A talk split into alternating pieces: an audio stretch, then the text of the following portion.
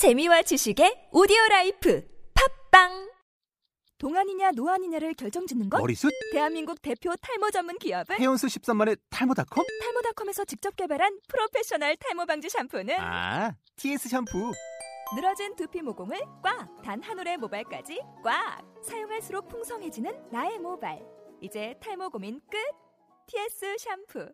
아웃도어 RV 레저 캠핑에 가장 유명한 쿨러 브랜드는 콜맨? 에이 아니야 도메틱이지 전 세계 캠핑카 냉장고도 전부 도메틱이라고 꽁꽁 얼린 생수통을 넣고 다녀야 하는 아이스박스 시대는 갔다. 전기나 차량용 배터리를 연결하면 스스로 냉각, 영하 22도까지 냉동이 가능한 냉동 쿨러도 오직 도메틱. 도메틱 쿨러로 무더운 캠핑장에서 더욱 시원한 맥주 맛을 느껴보세요 지금 바로 네이버에 도메틱 쿨러를 검색해 보세요.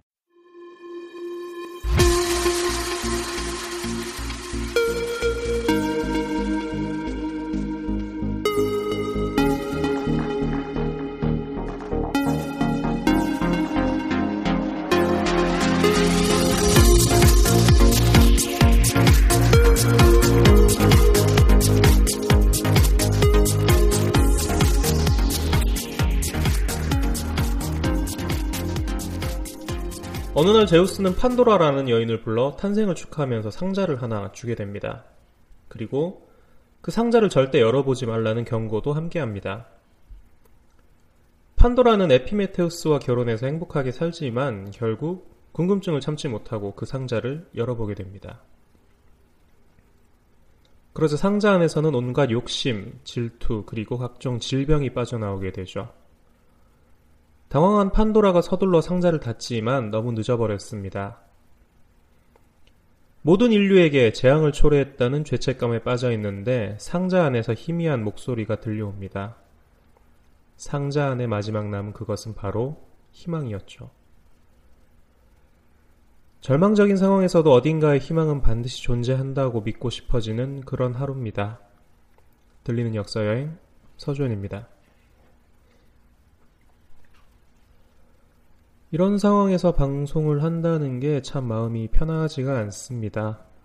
정말 어느 섬에라도 실종됐던 사람들이 기적적으로 발견됐으면 하는 정말 그런 기적이 일어났으면 합니다.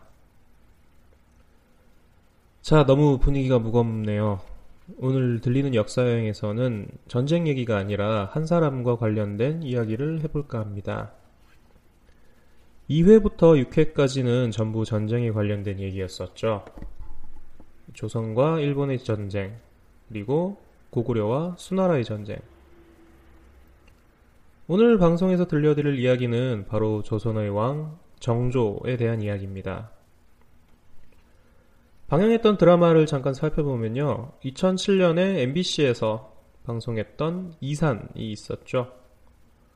이서진 씨와 한지민 씨가 나왔던 드라마입니다.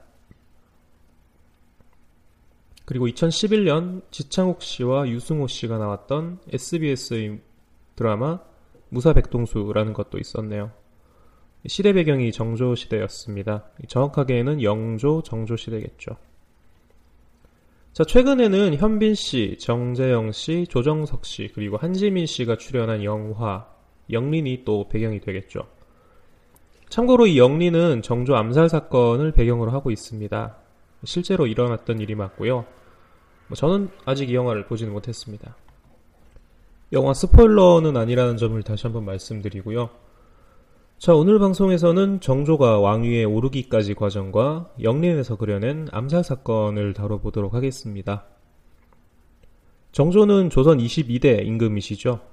21대 임금인 영조의 둘째 아들, 사도세자와 해경궁 홍씨 사이에서 태어났습니다. 그러니까 영조의 손자이자 사도세자의 아들이 되는 거죠. 사도세자에 대한 내용은 조금 뒤에 살펴보는 걸로 하고요. 일단 할아버지 영조의 시대부터 살펴보겠습니다. 영조가 통치한 조선은 조정이 이제 붕당 정치가 횡행하고 있었죠. 붕당은 오늘날 정당과 비슷한 것으로 보시면 되겠습니다. 붕당을 잠깐 짚고 넘어가자면 최초 붕당은 유학파의 대립으로 시작이 됐습니다. 여기서 말하는 유학은 당연히 뭐 해외에서 공부했다는 뜻이 아니죠. 성리학의 해석 차이에서 의견이 다른 그런 집단들이 나뉘어서 이렇게 된 것이라고 보면 될 것 같습니다. 이렇게 무리를 짓다 보면 패단이 나오기 마련이죠. 국익과 백성들을 위한 정치를 하기보다는 자기가 속한 당의 이익을 위한 방향으로 국정을 운영하게 됩니다. 그리고 다른 당파를 견제하기 위해서 조정 요직에 같은 문벌의 사람들을 채우는 행태도 나타나기 시작하죠. 자, 이렇다 보니 임금이 그러니까 왕이 전제 군주 노릇을 하지 못하고 한낱 조연에 지나지 않는 그런 상황이 벌어지기도 합니다. 한마디로 허수아비가 되는 거죠. 영조는 이런 문제를 간파하고 붕당 정치를 타파하기 위한 정책을 펴기 시작합니다. 이것이 바로 탕평책이죠. 탕평이란 건 기울, 기울임과 치우침이 없다는 뜻으로 풀이가 될 수 있습니다. 붕당에 의해서 형성된 문제 중 가장 심각한 인사등용에 관한 문제를 해결하겠다는 의지에서 나온 정책이라고 볼 수 있습니다. 자, 영조는 강력한 의지를 천명하면서 탕평을 실시하겠다고 신료들에게 공표를 하게 됩니다. 영조가 당쟁에 관한 조치를 기록한 천의소감이라는 책에 의하면 영조는 정치를 제대로 꾸는 요체는 오직 재능에 따라서 사람을 등용하는 데 있다. 근래 사람을 쓰면서 오로지 문벌만을 따져 그 재주는 돌보지 않는다. 큰 벼슬아치나 작은 벼슬아치나 가릴 것 없이 오직 경력으로 승진시키는 것을 위주로 하고 재능 있는 사람을 등용시키지 않았다. 이와 같이 하고서 정치가 제대로 되겠는가? 지금부터 그 재능이 적당한지를 가렸을 것이요. 경력을 따져 승진시키는 일은 하지 않겠노라. 자, 영조 이런 발언은 당색을 타파하고 고르게 인재를 등용하겠다는 뜻이죠. 하지만 이렇게 탕평책이 추진되자 당시 정계 주류를 이루고 있던 노론이 크게 반발합니다. 권력 기반이 위태로워지는 거니까 당연한 반응이겠죠. 이렇게 탕평으로 인한 개혁과 저항이 일어나는 가운데 영조의 둘째인 사도세자가 역사에 등장하기 시작합니다. 사도세자가 15살이 되던 해 영조에 의해서 대리청정을 시작하게 됩니다. 이 대리청정이라는 건 임금 대신 정무를 돌보는 거죠. 당시 영조가 병환이 있다거나 정무를 돌보지 못할 만큼 어려운 상황이 아니었음에도 불구하고 굳이 이 어린 세자에게 대리청정을 했던 이유는 아무래도 어린 나이에 정치 경험을 쌓게 하려는 그런 의도였겠죠. 전국이 혼란스러울 때였으니만큼 일찌감치 훈련을 시켜서 정식 왕으로 책봉이 됐을 때 튼튼한 기반을 가지게 하려는 의도였을지도 모릅니다. 하지만 대리청정을 시작한 사도세자는 영조의 욕심만큼 따라주지 못했습니다. 영조는 기대에 못 미치는 세자를 더욱 다그쳤지만 의도와는 다르게 세자는 더욱 위축되기 시작하죠. 그리고 노론을 지지하는 영조의 정책과는 다르게 사도세자는 소론의 정책을 지지하면서 서로의 정치 성향도 갈등을 빚게 됩니다. 자, 이런 가운데 두 사람의 사이가 더욱 벌어지는 일이 발생합니다. 영조는 세자의 기반을 다지기 위해서 세자의 처가인 홍봉안 가문을 조력자로 끌어들이지만 이것이 오히려 독이 되죠. 사도세자에게 도움을 줘야 할 홍봉안 가문은 오히려 다른 노론 가문들과 연합해서 사도세자를 공격하게 됩니다. 극단적인 예로 사도세자는 대의청정을 하면서 느낀 고충들을 편지로 써서 그러니까 그 당시에는 편지가 아니라 서한이라고 했었죠. 이 서한을 써서 장인에게 보냈지만 장인 홍봉안과 이 홍봉안의 이복 동생인 홍인환은 이런 서한들을 일부러 외부에 알리거나 영조에게 일러 바치게 되죠. 이렇게 되니 사도세자는 철저하게 고립되게 됩니다. 이 부인이었던 해경궁 홍씨마저 자신의 일거수 일투족을 감시하게 되니 의지할 곳이 없어지는 거죠.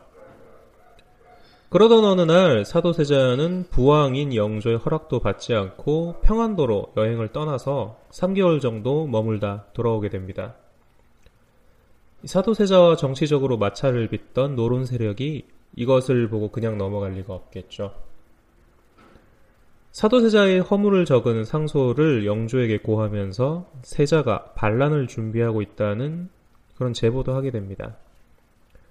크게 노한 영조는 군사를 보내 세자를 잡아들이는 한편 노론 측이 제보한 세자궁을 수색하면서 한쪽에 묻혀 있던 각종 무기들을 발견하게 됩니다. 왕궁 안에서 왕의 명령 없이 무기를 반입한다거나 숨긴다는 건 반역을 의미하는 거겠죠. 자, 역적이라는 죄를 들어서 세자는 뒤주에 갇혀지는 형벌을 받게 됩니다. 이 뒤주라는 거는 쌀을 담아 놓는 그런 항아리라고 보시면 될 것 같습니다. 뒤주에 갇혀서 먹지 못한 세자는 결국 3일 만에 굶어 죽게 되고 8일 뒤 영조는 아사한 세자를 발견하게 됩니다. 그리고 이때 사도라는 시호를 내리게 되죠. 그러니까 그 전부터 사도세자라고 불렸던 게 아니라 이런 사건이 있은 후부터 사도라는 시호를 붙여서 사도세자가 된 겁니다. 이 사도라는 거는 죽음을 애도한다라는 뜻이죠. 자, 어떻게 보면 붕당 정치로 인한 희생자가 일국의 세자가 된 형국입니다. 탕평책을 펼치긴 했지만 영조의 기반 자체가 노론이었고 완전히 노론과의 관계를 청산하지 못했었죠. 그런데 세자는 부왕과는 다르게 소론의 입장을 지지하고 있었습니다. 여기서부터 갈등이 시작됐죠. 그리고 세자가 영모의 죄를 쓰게 된 것은 노론일파의 계략이라는 소문까지 돌았다는 것을 보면은 노론으로서는 세자가 왕위 계승을 하는 것이 상당히 껄끄러운 부분이 아니었을까라는 그런 생각이 듭니다. 그렇게 세자가 죽은 지 13년 후 노론 일파의 운명을 크게 뒤흔든 한 사람이 등장하게 됩니다. 바로 세손 이산이죠. 1775년 영조는 세손에게 대리청정을 시키려고 합니다. 하지만 이때는 사도세자의 대리청정과는 조금 다른데요. 사도세자에게 대리청정을 하게 한 것은 자신이 정무를 볼 수 있음에도 불구하고 세자에게 정치 경험을 쌓게 하려는 것이 주 목적이었지만 세손에게 대리청정을 하게 하려는 것은 노환으로 인한 것이 가장 큰 이유였습니다. 세손이 정권을 잡게 되면 가장 다급한 건 역시 노론이었죠. 사도세자 즉 세손의 아버지를 죽음으로 몰고 간 홍씨 가문 사람들 그 중에서도 홍인한, 홍계희 그리고 김상로, 김귀주, 정우겸 등이 주요 인물이었습니다. 이 사람들 입장에서는 세손이 왕이 된다면 분명히 아버지의 복수를 하려고 할 테니까 반드시 세손이 왕이 되는 것을 막아야겠죠. 그리고 영조의 딸인 화완옹주와 영조의 두 번째 부인 정순왕후가 배후에서 이들 노론 세력을 후원하고 있었습니다. 다시 한번 궁중 내 암투를 살펴보자면 노론은 권력을 유지하기 위한 방법으로 자신들과 비협조적인 세자를 제거하려고 했었죠. 그 주역은 세자의 장인인 홍씨 가문 그리고 계모인 정순왕후 고모인 화와농주까지 거대한 집단이죠. 이 거대한 집단은 세손의 왕위 계승을 막으려고 갖은 수를 탔습니다. 우선 당시 좌의정이었던 홍인안이 나서서 반대 의견을 냅니다. 세손은 조정의 논의를 알 필요가 없고 인사관계 일을 맡은 벼슬아치가 누구인지도 알 필요가 없으며 나라의 정세에 대해서는 더더구나 알 필요가 없습니다. 라는 언사를 하게 됩니다. 굉장히 불손한 말이죠. 세손이 죄인의 아들이기 때문에 임금이 될 수 없다는 의도를 확실하게 드러냅니다. 영조는 자신의 의지대로 세손에게 대리청정을 맡기려고 하는데 홍인환이 다시 한번 반대를 하게 됩니다. 아마 홍인환은 이전처럼 자기가 강하게 반대를 하면 왕의 뜻을 꺾을 수 있을 것이라고 판단했던 것 같습니다. 당시 영조의 나이가 거의 여든에 가까운 나이라서 이전처럼 총명하지 못할 것이라는 생각도 했겠죠. 하지만 홍인환의 생각과는 다르게 영조는 홍인환, 홍인환의 태도에 화를 내면서 그의 벼슬을 떼어버립니다. 죽어가는 호랑이라도 호랑이는 호랑이인 거죠. 1776년 세손이 대리청정을 한 지 1년 후 세손은 영조가 죽은 지 5일 뒤에 왕위에 오릅니다. 그가 바로 조선의 22대 임금인 정조 임금이죠. 정조는 아버지 사도세자의 시호를 정원세자로 고치고 자신을 축출하려 했거나 사도세자의 죽음과 관련이 있는 인물들에 대한 전격적인 숙청 작업에 나섭니다. 먼저 홍인왕과 결탁해서 자신을 내쫓으려고 했던 화완옹주의 아들, 그러니까 양자가 되겠는데요. 정우겸을 경원으로 귀양 보냅니다.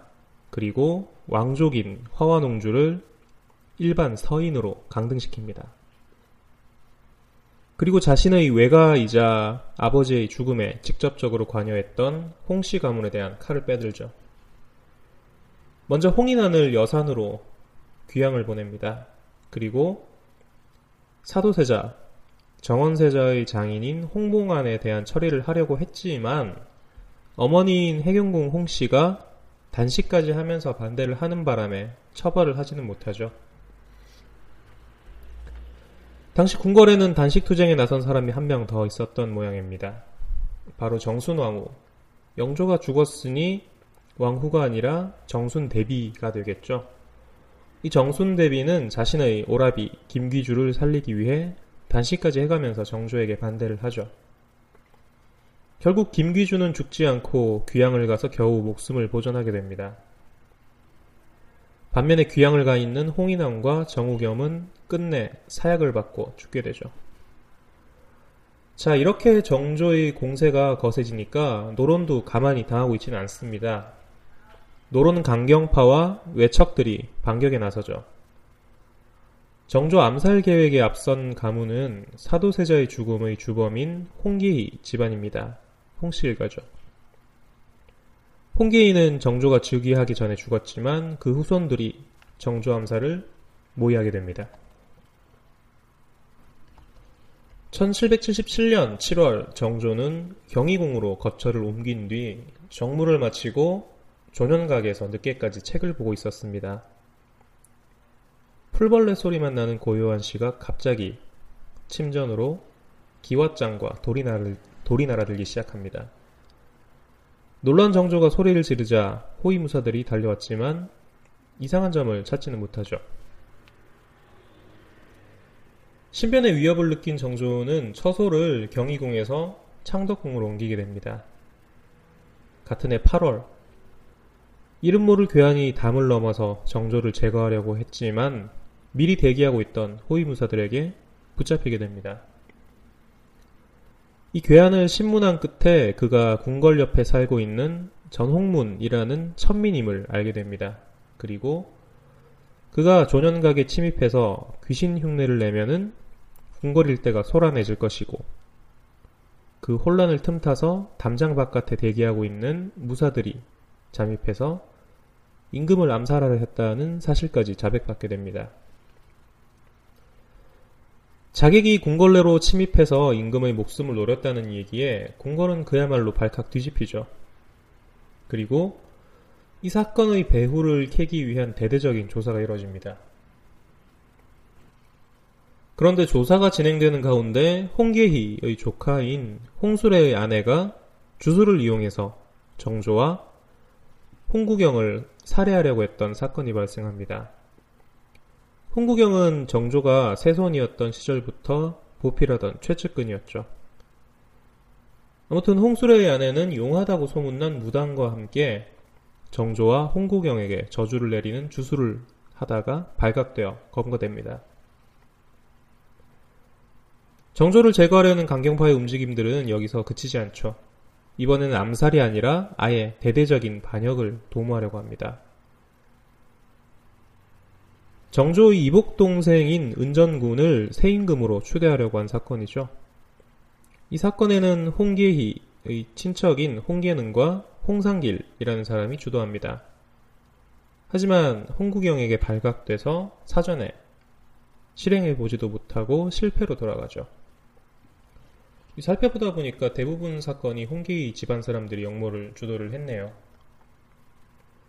자, 이 사건으로 인해서 홍수래, 홍상범은 사형, 그리고 홍계능은 고문 도중에 죽고맙니다. 노론의 핵심 세력인 홍씨 일가는 그야말로 산산조각이 나고 말죠. 이 사건 이후로 정조는 홍구경, 홍구경에게 지시를 내려서 임금의 호위를 더욱 강화합니다.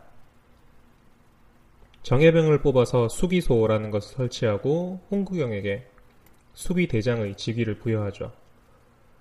이렇듯 정조는 항상 신변의 위, 협을 느낀 채 살아가게 됩니다. 자, 정조 실록에 보면 이런 이야기가 있습니다. 나는 임금자리에 오른 뒤 선왕의 뜻을 이어나갈 한마음 뿐이었지만 대궐 안에 들어앉아 있어 보니 곁에 있는 못된 무리가 수많은 갈래로 결탁해 대궐 안을 엿보려고 어두운 밤에 왕래하고 좋은 자리를 차지하려고 뇌물질을 드러내, 드러내놓고 한다. 홍계희와 김상로에게 충성을 바쳤던 무리의 반역 행위를 생각하면 나도 모르게 머리칼이 곤두선다. 이렇게 평생 위협 속에서 지낸 정조는 마흔이라는 나이에 병상에 눕게 됩니다. 그리고 개혁군주 정조는 그 자리에서 일어나지 못하고 세상을 떠나게 되죠. 자, 정조의 죽음에 관해서도 여러 가지 추측이 나돌았습니다. 당시 정조는 악성 종기로 인해서 병상에 누웠다고 하는데 내의원 소속 의원들이 가진 방법들을 동원해서 치료를 했지만 차도가 없으니까 당시 좌의정 심원지라는 사람이 연운방이라는 방법을 추천했다고 합니다.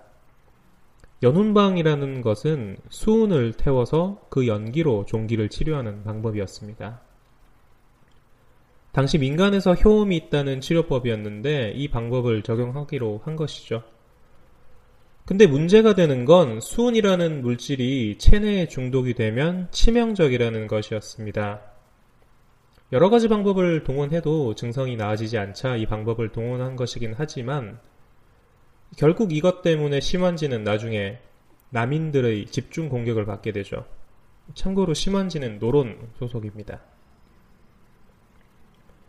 그리고 정조가 숨을 거둘 때 유일하, 유일하게 목격한 사람은 정조와 지속적으로 대립했던 정조의 할머니 정순대비였습니다. 그렇기 때문에 정조의 독살설이 힘을 얻고 있는 것이죠.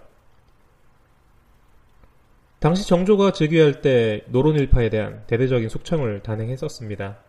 그 과정에서는 정순대비의 김씨 일파도 많이 제거가 됐었죠. 정순대비로서는 정조에게 원한을 품지 않을 수 없는 그런 상황이었습니다. 그리고 당시 세자의 나이가 11살이었으니까 만약에 정조가 죽게 된다면 왕실에서 가장 어른인 정순대비 자신이 섭정을 하게 되는 거였죠. 정순대비가 섭정을 하게 되면 친정인 김씨 집안이 다시 살아나는 것은 뭐 두말할 것도 없었겠죠. 실제로 정조가 죽은 뒤에 정순대비가 섭정을 하게 되자 몰락했던 친정이 부활이 현실로 나타납니다. 귀양 갔다가 죽은 김귀주는 이조 판서로 추정되고 살아있는 그 일족이 다시 기용되기 시작하죠. 이렇게 개혁을 이뤄가던 조선은 정조의 죽음과 함께 다시 퇴보하기 시작합니다. 이후 100년이 채 못 간 시점에서 세계 열강들의 침입이 시작되고 일본의 침략이 시작되니까 역사에서 아쉬운 순간이 아닐 수가 없죠. 자, 정리를 한번 해보자면 붕당 정치로 인한 폐해가 늘어나자 영조가 탕평책을 들고 나오면서 조정을 바로 잡으려고 했습니다. 하지만 지지 기반이 노론이다 보니 한계가 있었고 그 와중에 영조와는 다르게 소론을 지지하는 사도세자가 이 정치 싸움의 희생양이 되고 맙니다. 영조의 뒤를 이은 정조는 선왕이 완성하지 못한 탕평책을 강력한 의지로 추진해서 어느 정도 정리를 하지만 저항하는 노론 강경파들에게 평생 신변 위협을 받으면서 살아가죠. 그리고 비교적 이른 나이인 마흔에 숨을 거둡니다. 하지만 이 죽음조차도 많은 의문을 남긴 그런 죽음이었죠. 그리고 정조의 죽음과 함께 개혁의 물결이 다시 제자리로 돌아오면서 조선은 사실상 멸망한 것과 다름없는 그런 역사를 가지게 됩니다. 안타까운 순간이 아닐 수가 없죠. 자, 이렇게 오늘은 영화 영린의 개봉 시기에 맞춰서 조선의 개혁군주 정조의 암살 사건에 대해서 다뤄봤습니다. 사실 정조의 업적에 대해서 얘기하자면 내용이 더 방대하죠. 개혁군주이면서 문화군주로도 평가받는 조선의 성군 중의 한 분이십니다. 정조의 치세에 대해서는 다음 시간에 계속 이야기하는 걸로 하고요. 오늘 들리는 역사 여행은 여기서 마무리하도록 하겠습니다. 기적이 필요한 지금이죠. 모두가 같은 마음으로 그 기적을 기다렸으면 합니다. 청취해주신 모든 분께 감사드립니다. 지금까지 프로그램 진행의 서주현이었습니다.